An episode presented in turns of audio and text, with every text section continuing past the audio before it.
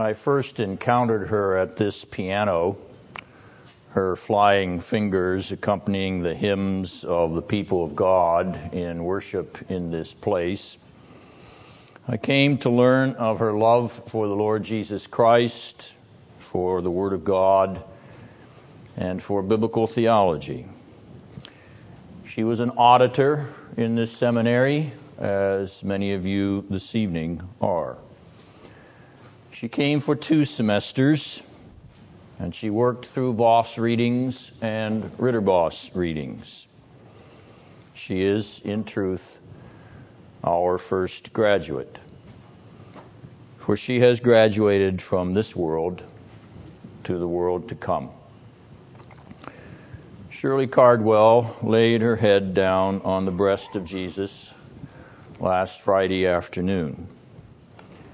And now she knows, even as she is known. I dedicate this evening's lectures to her memory. I am happy that you have come to listen to these lectures on the glorious gospel of the Apostle John. I hope you will be drawn deeply and richly into the Son of God as your Savior, your life, your eschatological life, your eternal life. In this gospel, may you find yourself united to Christ Jesus. These are formal academic lectures. Now, before you feel that you do not belong here, let me assure you that the Word of God, even at an academic level, is for all the people of God.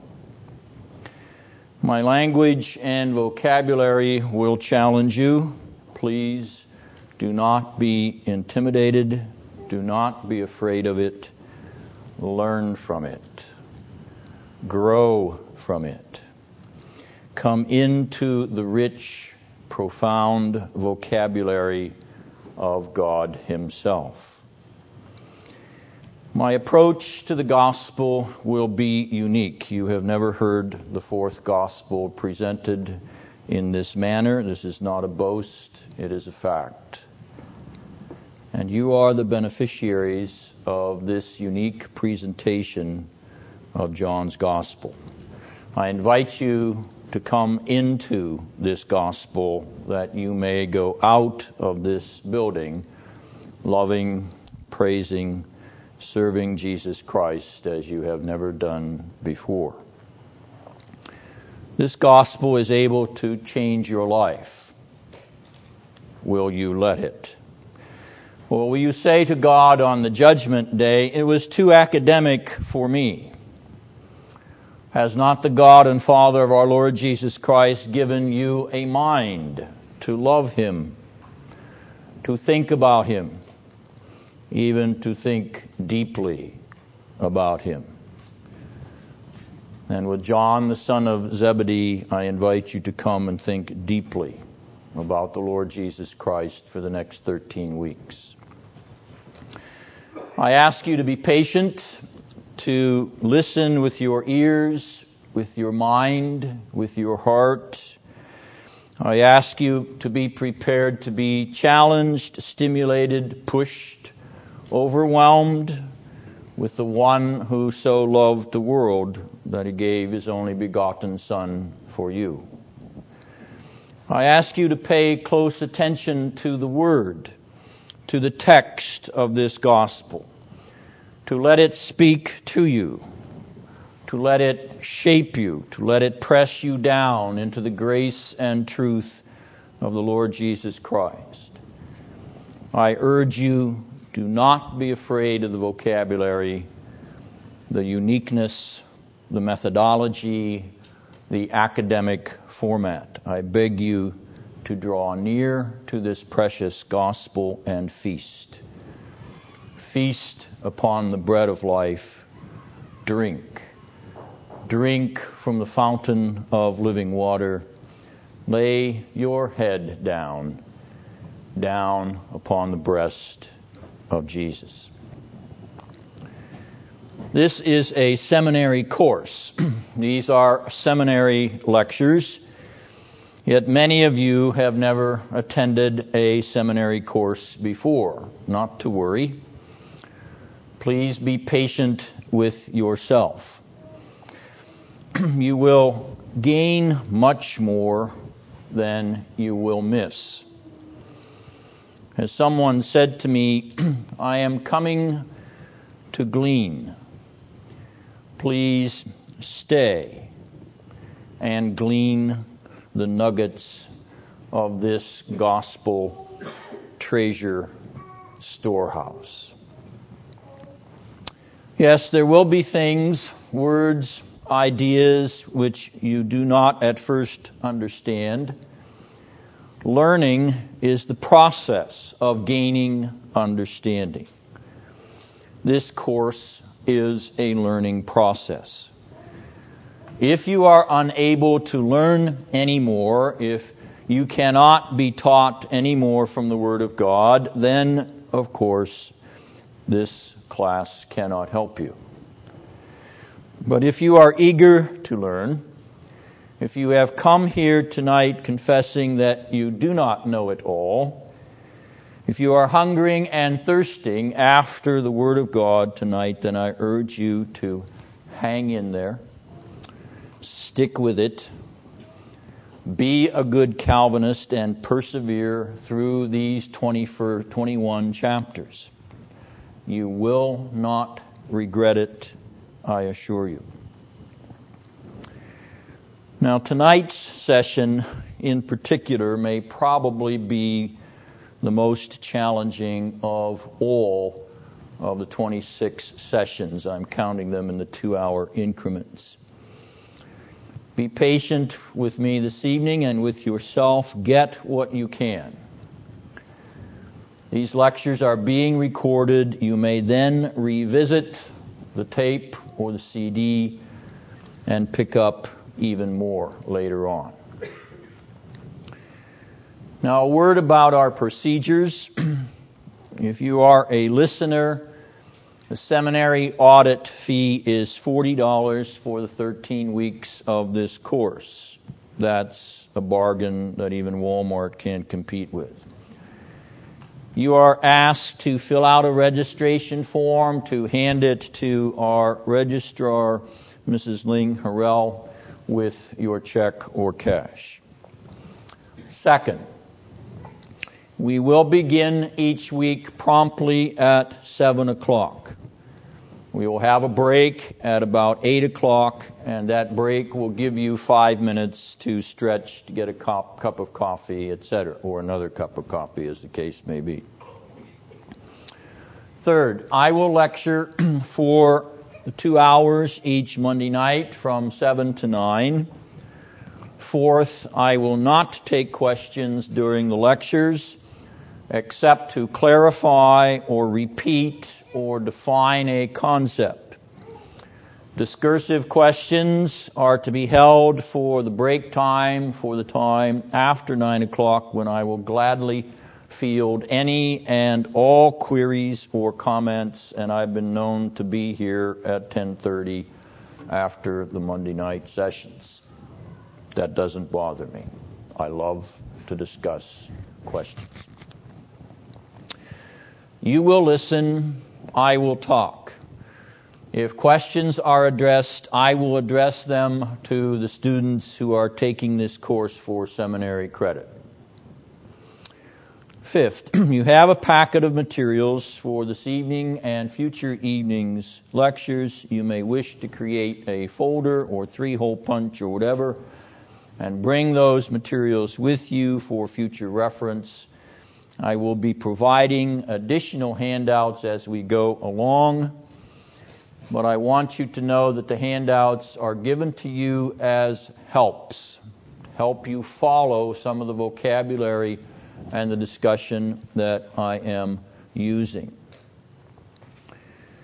Now, I want to comment on the books or the tools which are on the syllabus and are displayed on the table here.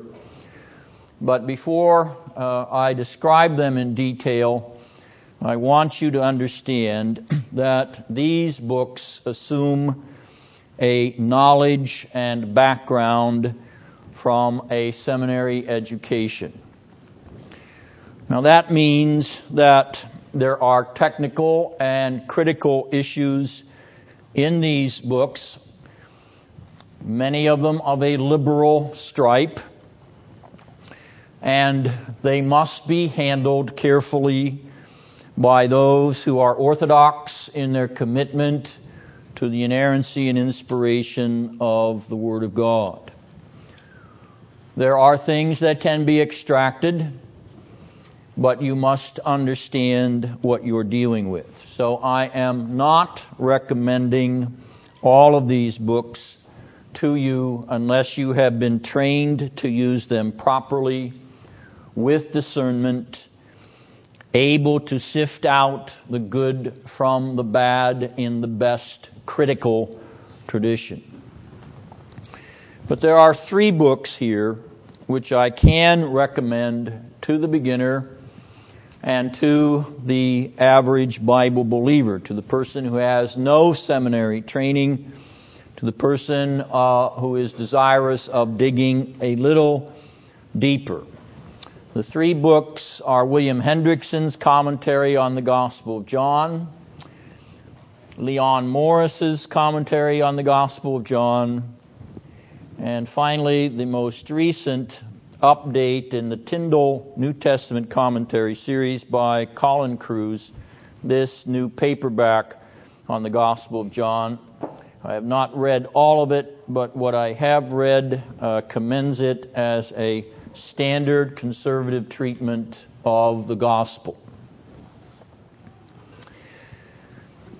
Now, the texts which are being used in the syllabus include Raymond Brown's two volume Anchor Bible commentary on the gospel, a liberal critical investigation of the Gospel of John, but the standard commentary on the gospel because of its theological focus. This is a very rich piece of work, though it is exceedingly liberal it stimulates and prods. It directs in ways that the average reader doesn't think. And in that regard, it is very helpful, but it must be used with care. The second book is actually a textbook, and that is Mlakuzhyil's Christocentric Literary Structure of the Fourth Gospel. This is a pontifical institute. That's the Roman Catholic Pontifical Institute in the Vatican in Rome, PhD thesis. It is a brilliant piece of work on the Greek text. It has a very high Christology as well as a high view of the authority of the Gospel of John, which is quite unusual in critical scholarly circles. It is a groundbreaking study and is now, thankfully, back in print. Rudolf Schnackenburg has published a three volume commentary on the Gospel of John, which is larger than Raymond Brown's. I have the first volume in hardback. The other two volumes were uh, published in hardback and paperback. I've never been able to afford them. Uh, this is another very critical scholarly approach to the gospel, but very thorough and quite challenging. Now, from a narrative theological standpoint, we have Mark Stibbe's commentary on John. This is a brief narrative approach. Stibbe has written a number of studies and two commentaries on John's Gospel, but this is the best of the lot. And you'll notice the ISBN number on your syllabus. That's the one you want to get. The other ones are not as well done as this. He has some bizarre ideas about the identity of the author of the Gospel, but he has a very good narrative approach uh, to the book. And for that reason, I, uh, I find it helpful. Now, Alan Culpepper wrote The Anatomy of the Fourth Gospel 20 years ago, and this work became the standard, uh, shall we say, uh, dramatic uh, approach, a dramatic study of the gospel. He has an excellent section here on plot analysis and character development. It's very helpful for unpacking the literary narrative uh, characteristics of the gospel. Now, there are two other works here uh, that are not on your list, which are specialty studies. The one is another dissertation by Paul Duke on irony in the fourth gospel, irony as a literary motif, and we'll talk about that next week. But this is the now, this is the current standard work on that uh, quality of the Gospel of John. And Peter Ellis, who continues to find chiasms everywhere, uh, Peter Ellis, who is of Eastern Orthodox extraction and uh, influence, and uh, continues to publish in the St. Vladimir's Theological Quarterly, uh, which is an Eastern Orthodox uh, theological quarterly. This is the first book that he published on the Gospel of John, and he, uh, as you go through this, he finds uh, literary chiasms in every chapter and in every section of the Gospel. And he finds those chiasms in, uh, uh, based upon the English text or thematic texts. Now that's not a legitimate chiasm, and when I come to talk about chiasms in detail, I'll give you my own take on a chiastic pattern. But uh, just the short, uh, in the short, uh, a chiasm must be based on the original language. If you're going to justify a chiasm in a Hebrew or Greek text in the Old or New Testament, you must show it from the Hebrew or Greek structure. Ellis can't do it in every case. He's very interesting in what he comes up with, but he is not persuasive many times. Now, your handouts, uh, the packet that you have uh, includes a, a list of articles which I have published on the fourth gospel. They're there for your information. Many of them are available free on the internet. You can download them and uh, peruse them at your leisure. But the other part of the handout is a list of terms which I will be using. And I want to alert you that those terms are listed uh, on the handout pages in the order in which they will appear in my uh, lecturing. So you'll be able to uh, follow uh, my comments in the order in which those uh, uh, words appear. Now, if you will take from your packet the photocopy of the fragment of John 18, which is known as P52, and that stands for Papyrus Manuscript Number 52. You will notice that this piece of the Gospel, believed to be of Egyptian provenance, is dated by the textual experts to 100 or 125 AD. It is the earliest it is the oldest fragment of the Gospel of John. Now, apart from the fact that we have a fragment of the fourth Gospel, dated to within a decade or three or four decades of the writing of the Gospel, P52 is another of those remarkable archaeological discoveries of the 20th century which have absolutely devastated the scholarly consensus of the German and related liberal critics of the 19th century. For you must understand that in the late 19th century, it was fashionable to suggest that the Gospel of John was not written until well into the second century that is, long after 100 AD. You may ask, why were these fundamentalists of the left so adamant in assigning the origin of John's gospel to the second century? Well, it's Greek, you see, which it is, but they were not noticing that it was written in the Greek language they were arguing that the Gospel of John was Greek or Hellenistic philosophy. These 19th century scholars argued that the contrasts in the fourth gospel between light and dark, for instance, suggested an author dependent on Greek philosophy, a kind of Greek dualism. Therefore, they informed the Christian world that the fourth gospel was not Semitic. It did not reflect a Jewish milieu. It was a late product of Christianity's penetration into the Hellenistic world. All this scholarly erudition, may I suggest poppycock, all this scholarly poppycock has been blown out of the water in part by that tiny fragment pictured in your handout.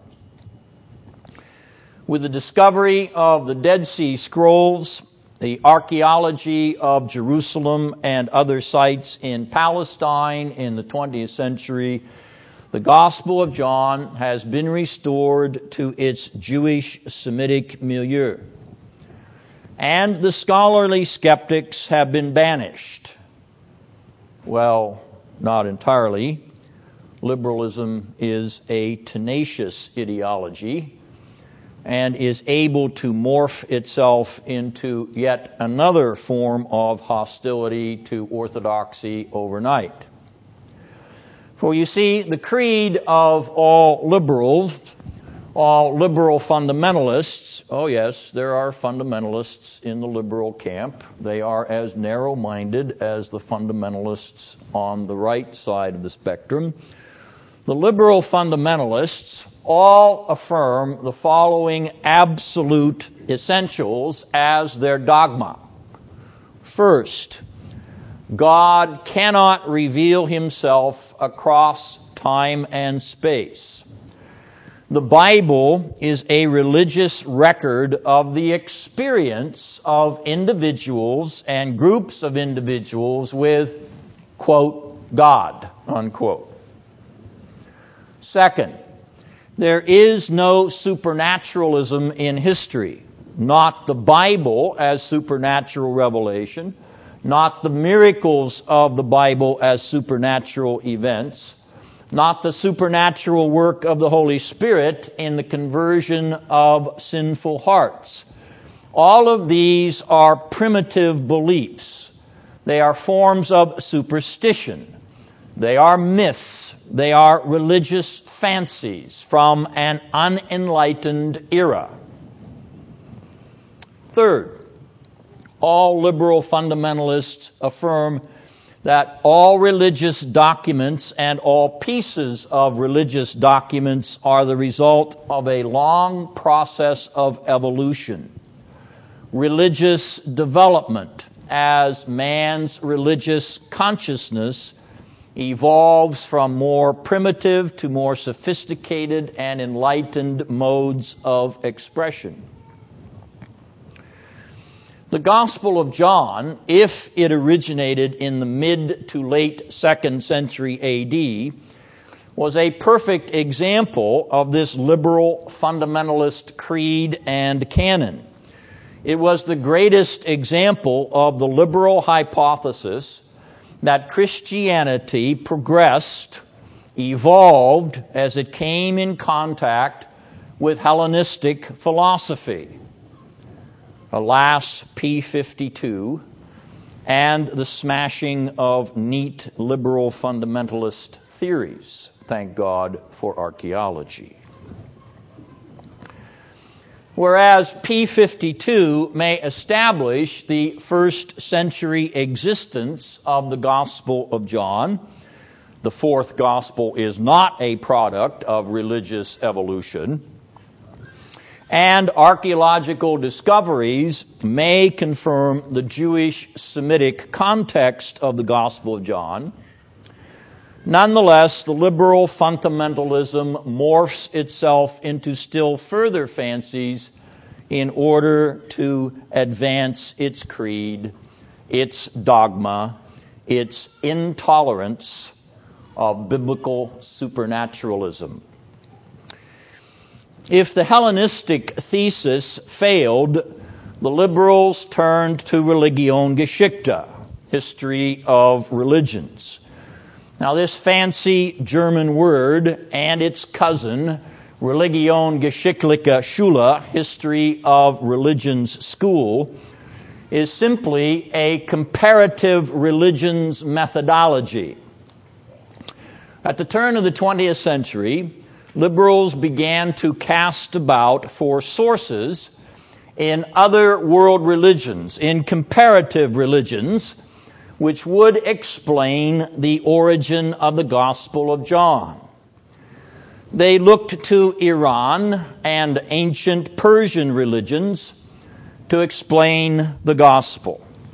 They looked to Gnosticism to explain the Gospel of John, only to be embarrassed by, among others, the brilliant Dr. Edwin Yamauchi, who was in this auditorium two years ago, among others, who showed that there was no Gnosticism before Christianity, let alone before the origin of the Gospel of John.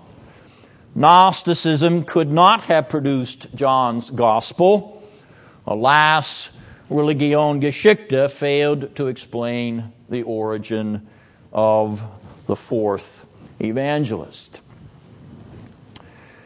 Well, then the liberal fundamentalists turned to an emerging critical approach to the Bible, an approach which was being perfected in liberal Old Testament studies by one Hermann Gunkel and could be applied to the New Testament. I am speaking of form criticism.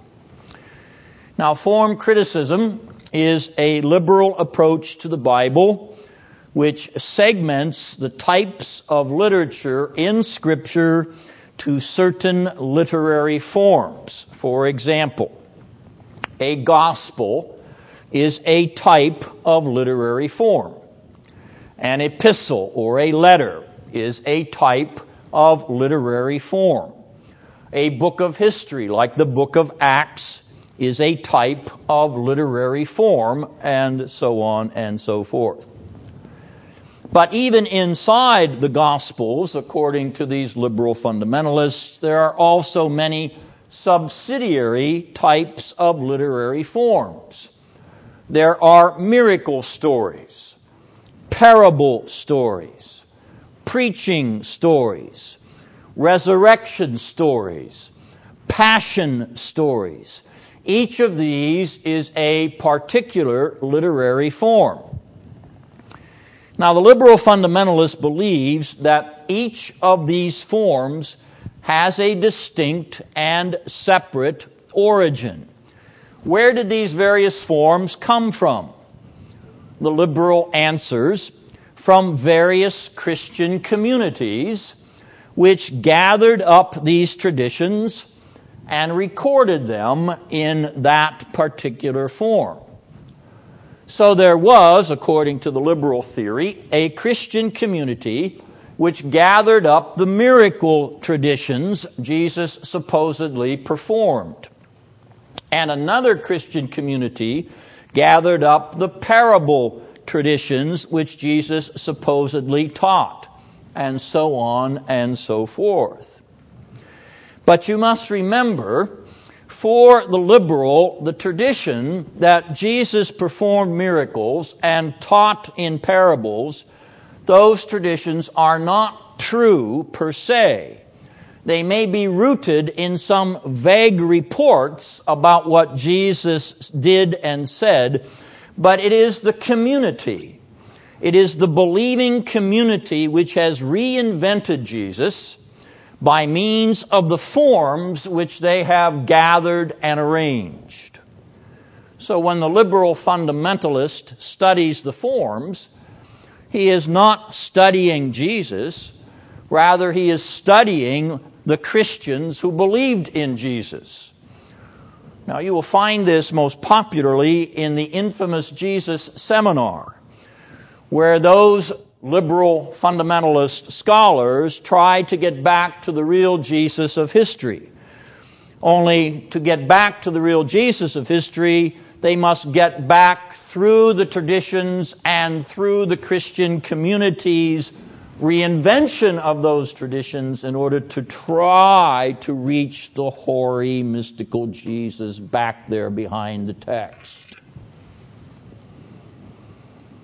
Well, how do we get from all these various traditions, all these disparate forms, to a completed gospel? Ah, the liberal fundamentalist has a ready answer to that question a redactor. You ask, what is a redactor?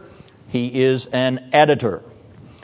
The redactor, according to the liberal view, takes the various forms and traditions and he weaves them into a continuous narrative. Of course, in the process, he leaves his own editorial thumbprint on the final document, and the liberal fundamentalist essays to give us a profile of the redactor on top of the profile of the Christian community, on top of the traditions, on top of the real, if ever remote and hoary Jesus. But you see, to get back to the real Jesus, you must strip away all the layers which hide him from you.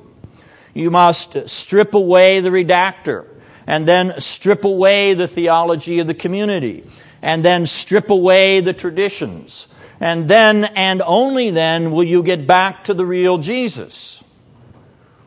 Of course, by the time you arrive at the real Jesus, you really know very little, almost nothing at all about him, since all you know about Jesus, according to the liberal fundamentalist, has been invented by the tradition, by the forms of the Christian community, by the redactor, etc., etc., ad nauseum. Well, then what's the point of being a Christian? Ah, Jesus is such an inspiration. He is such a symbol of goodness and self-sacrifice and hope. But is he real? To the liberal fundamentalist, the Jesus of the Bible, even the Jesus of the fourth gospel is never real. That Jesus is a myth. He's an invention. He's a portrait created by various levels of Christian meditation on the figure of Jesus. And you, you in the modern 21st century church, you may join the parade. You make Jesus in your own image too. That's the liberal gospel. It's no gospel at all, as you can see. But you see, the mainline churches hide that dirty little secret. And until you dig it out and find out that the emperor has no clothes, you're very impressed with all their rhetoric and their programs and their institutions and their magnificent edifices and their building programs. But their Jesus is a fake. For he's been created in the image of a 21st century go go America. Now, I have been briefly rehearsing the history of liberal fundamentalist biblical criticism for the last 100 years the effect on the church and organized Christianity has been immense, as that liberalism has eroded the supernaturalism and historicity of the Jesus of Orthodox Christianity. Liberalism has ravaged the institutional church from Protestantism to Roman Catholicism to Eastern Orthodox denominations.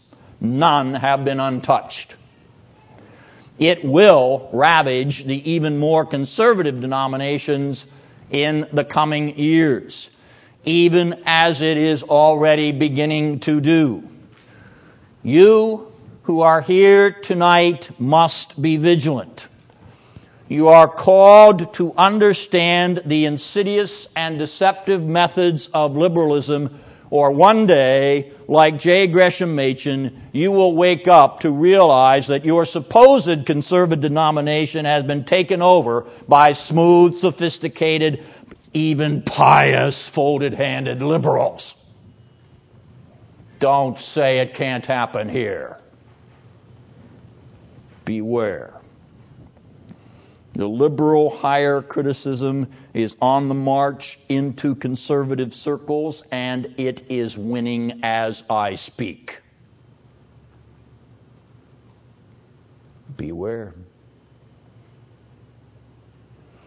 So we have seen the development of liberal fundamentalist higher criticism from history of religions to form criticism to redaction criticism.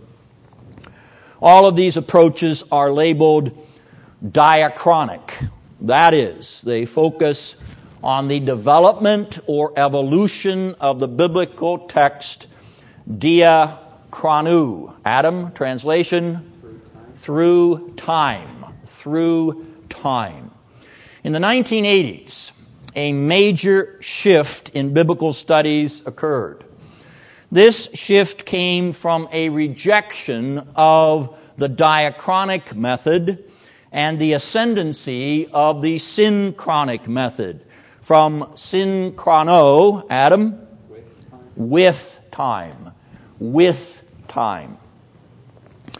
Many of the scholars using synchronic methods rejected redaction criticism, form criticism, tradition criticism, history of religions, etc.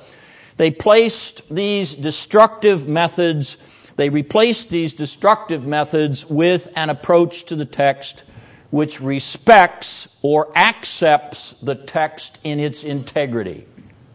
That is to say, the synchronic approach treats the text as it is, as we have it.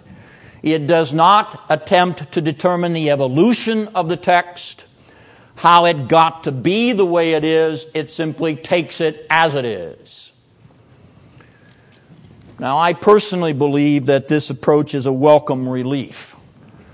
It's a welcome relief from the debilitating effects of the form critical redaction critical, tradition critical, religious, Religionsgeschichtliche uh, critical approaches. But I am not naive. I wasn't born yesterday. I'm 61 years of age and I've been around liberal seminaries and conservative seminaries for the last 40 years. I was educated in a liberal seminary. I took the baptism of fire. I know how they think. I sat for four years and took it in the chops from them. So I'm not naive.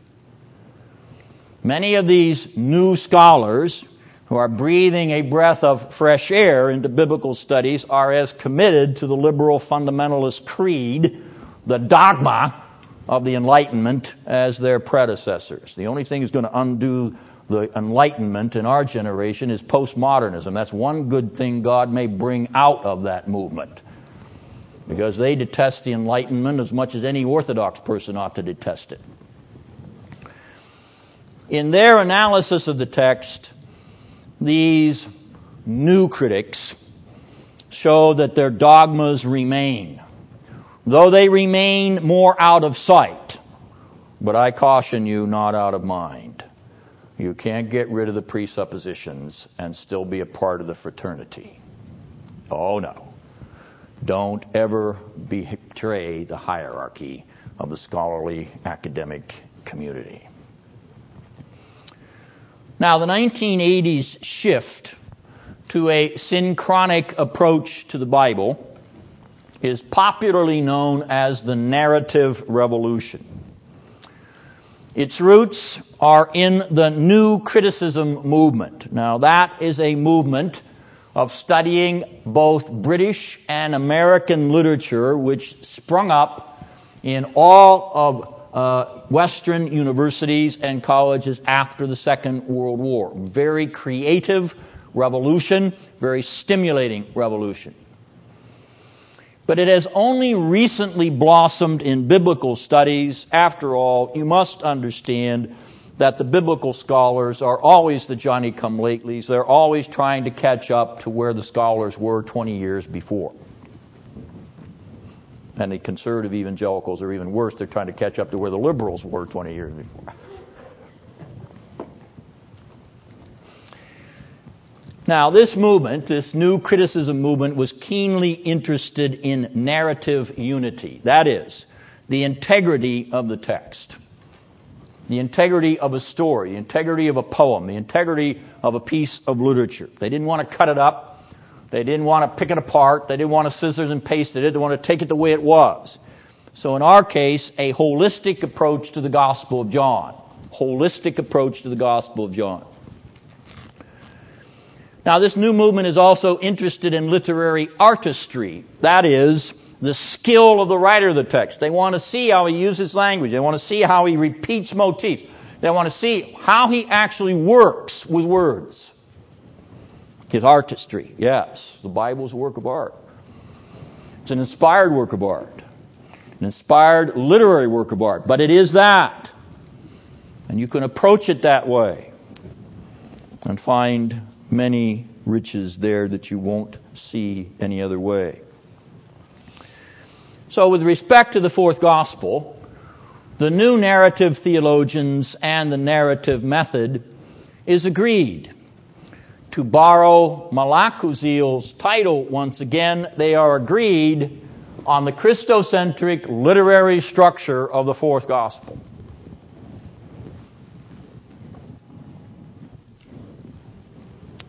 Now, in conclusion, of this short history of the liberal critical approaches to the Gospel of John, let me note that this historical discussion provides you with a handle for evaluating commentaries on John's Gospel, or commentaries on many books of the Bible.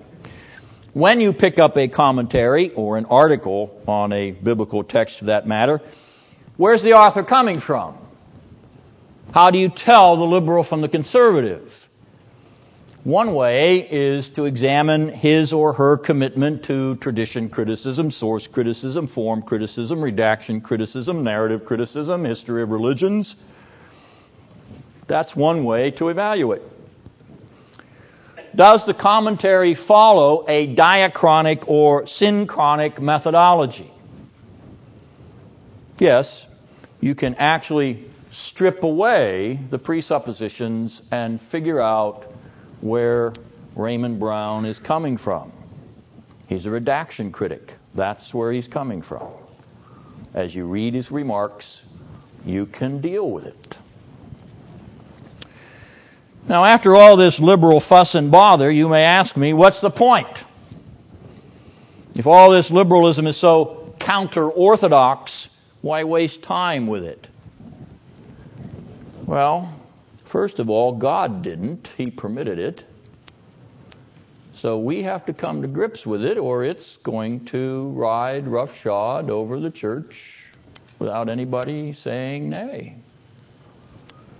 Second, we must answer it out of our devotion to the antithesis of the Enlightenment, namely our affirmation in real, concrete Christian supernaturalism and Holy Spirit inspiration of the Word of God. Those are non negotiables for a person that really believes in the Bible.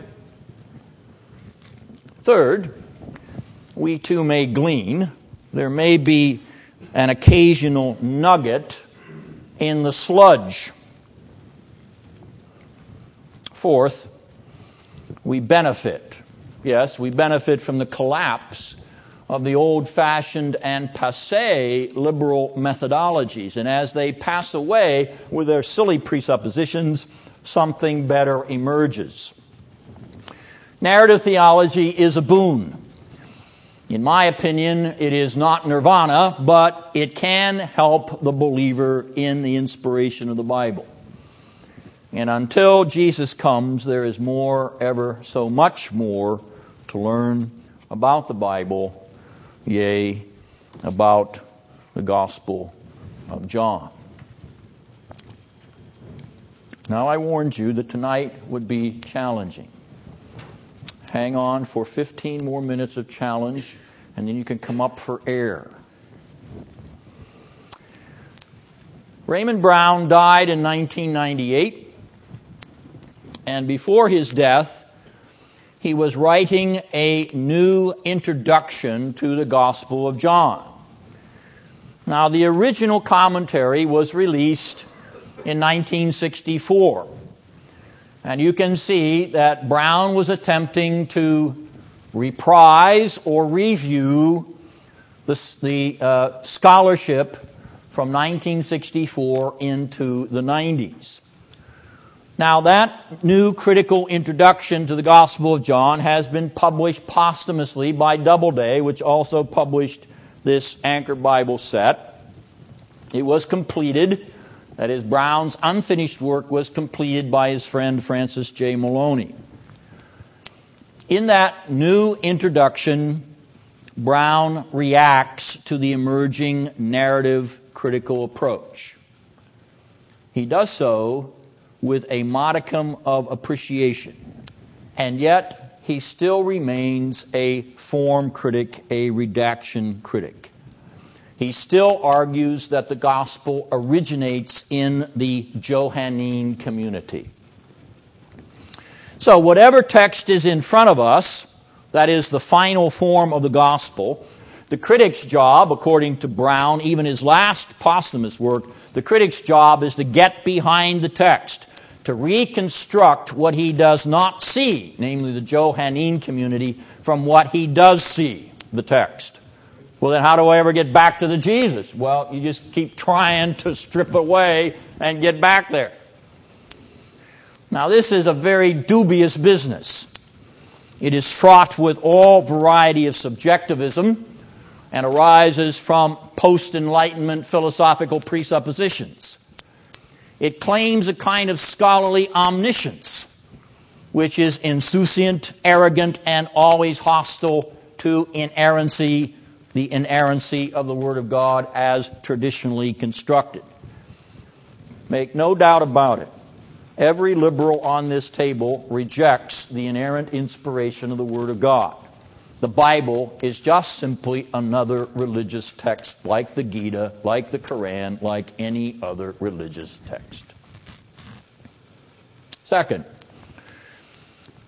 Brown, in his last work, does agree with the 20th century consensus that the Gospel of John is a Jewish gospel. It is not a Greek Hellenistic product. And so he rejects that 19th century majority liberal opinion that the gospel emerged from mid to late second century Hellenistic philosophy. Third, Brown represents the scholarly fraternity's view of the newer narrative critical approaches. By that I mean, he says the new narrative criticism is interesting and it can be useful but we will put it alongside our standard liberal historical critical methodology. We're not going to replace our standard historical critical methodology with this new narrative approach. Now, that's living in denial. The critical liberal has been embarrassed by the contrived 19th century attempt to make the author of the fourth gospel a Greek philosopher. They failed in the early 20th century attempt to make the Christian community as a whole the author of the gospel or parts of the gospel. They failed in the late 20th century to make the gospel the product of an editor or a redactor who took the community's documents and shaped them to his own purpose. So the 19th century view of John is passe. The form critical view of John is passe. The redaction critical view of John is passe. Why should we hold on to historical criticism at all? Give it up. Why not regard the gospel as the work of a single author, moved by the Holy Spirit to record his eyewitness experience of the life and message of Jesus? Why not something as simple as that? Oh, that's not academic enough. It's academic enough for me. If you get that out of this evening, you've got all the academics you need for the beginning of this course.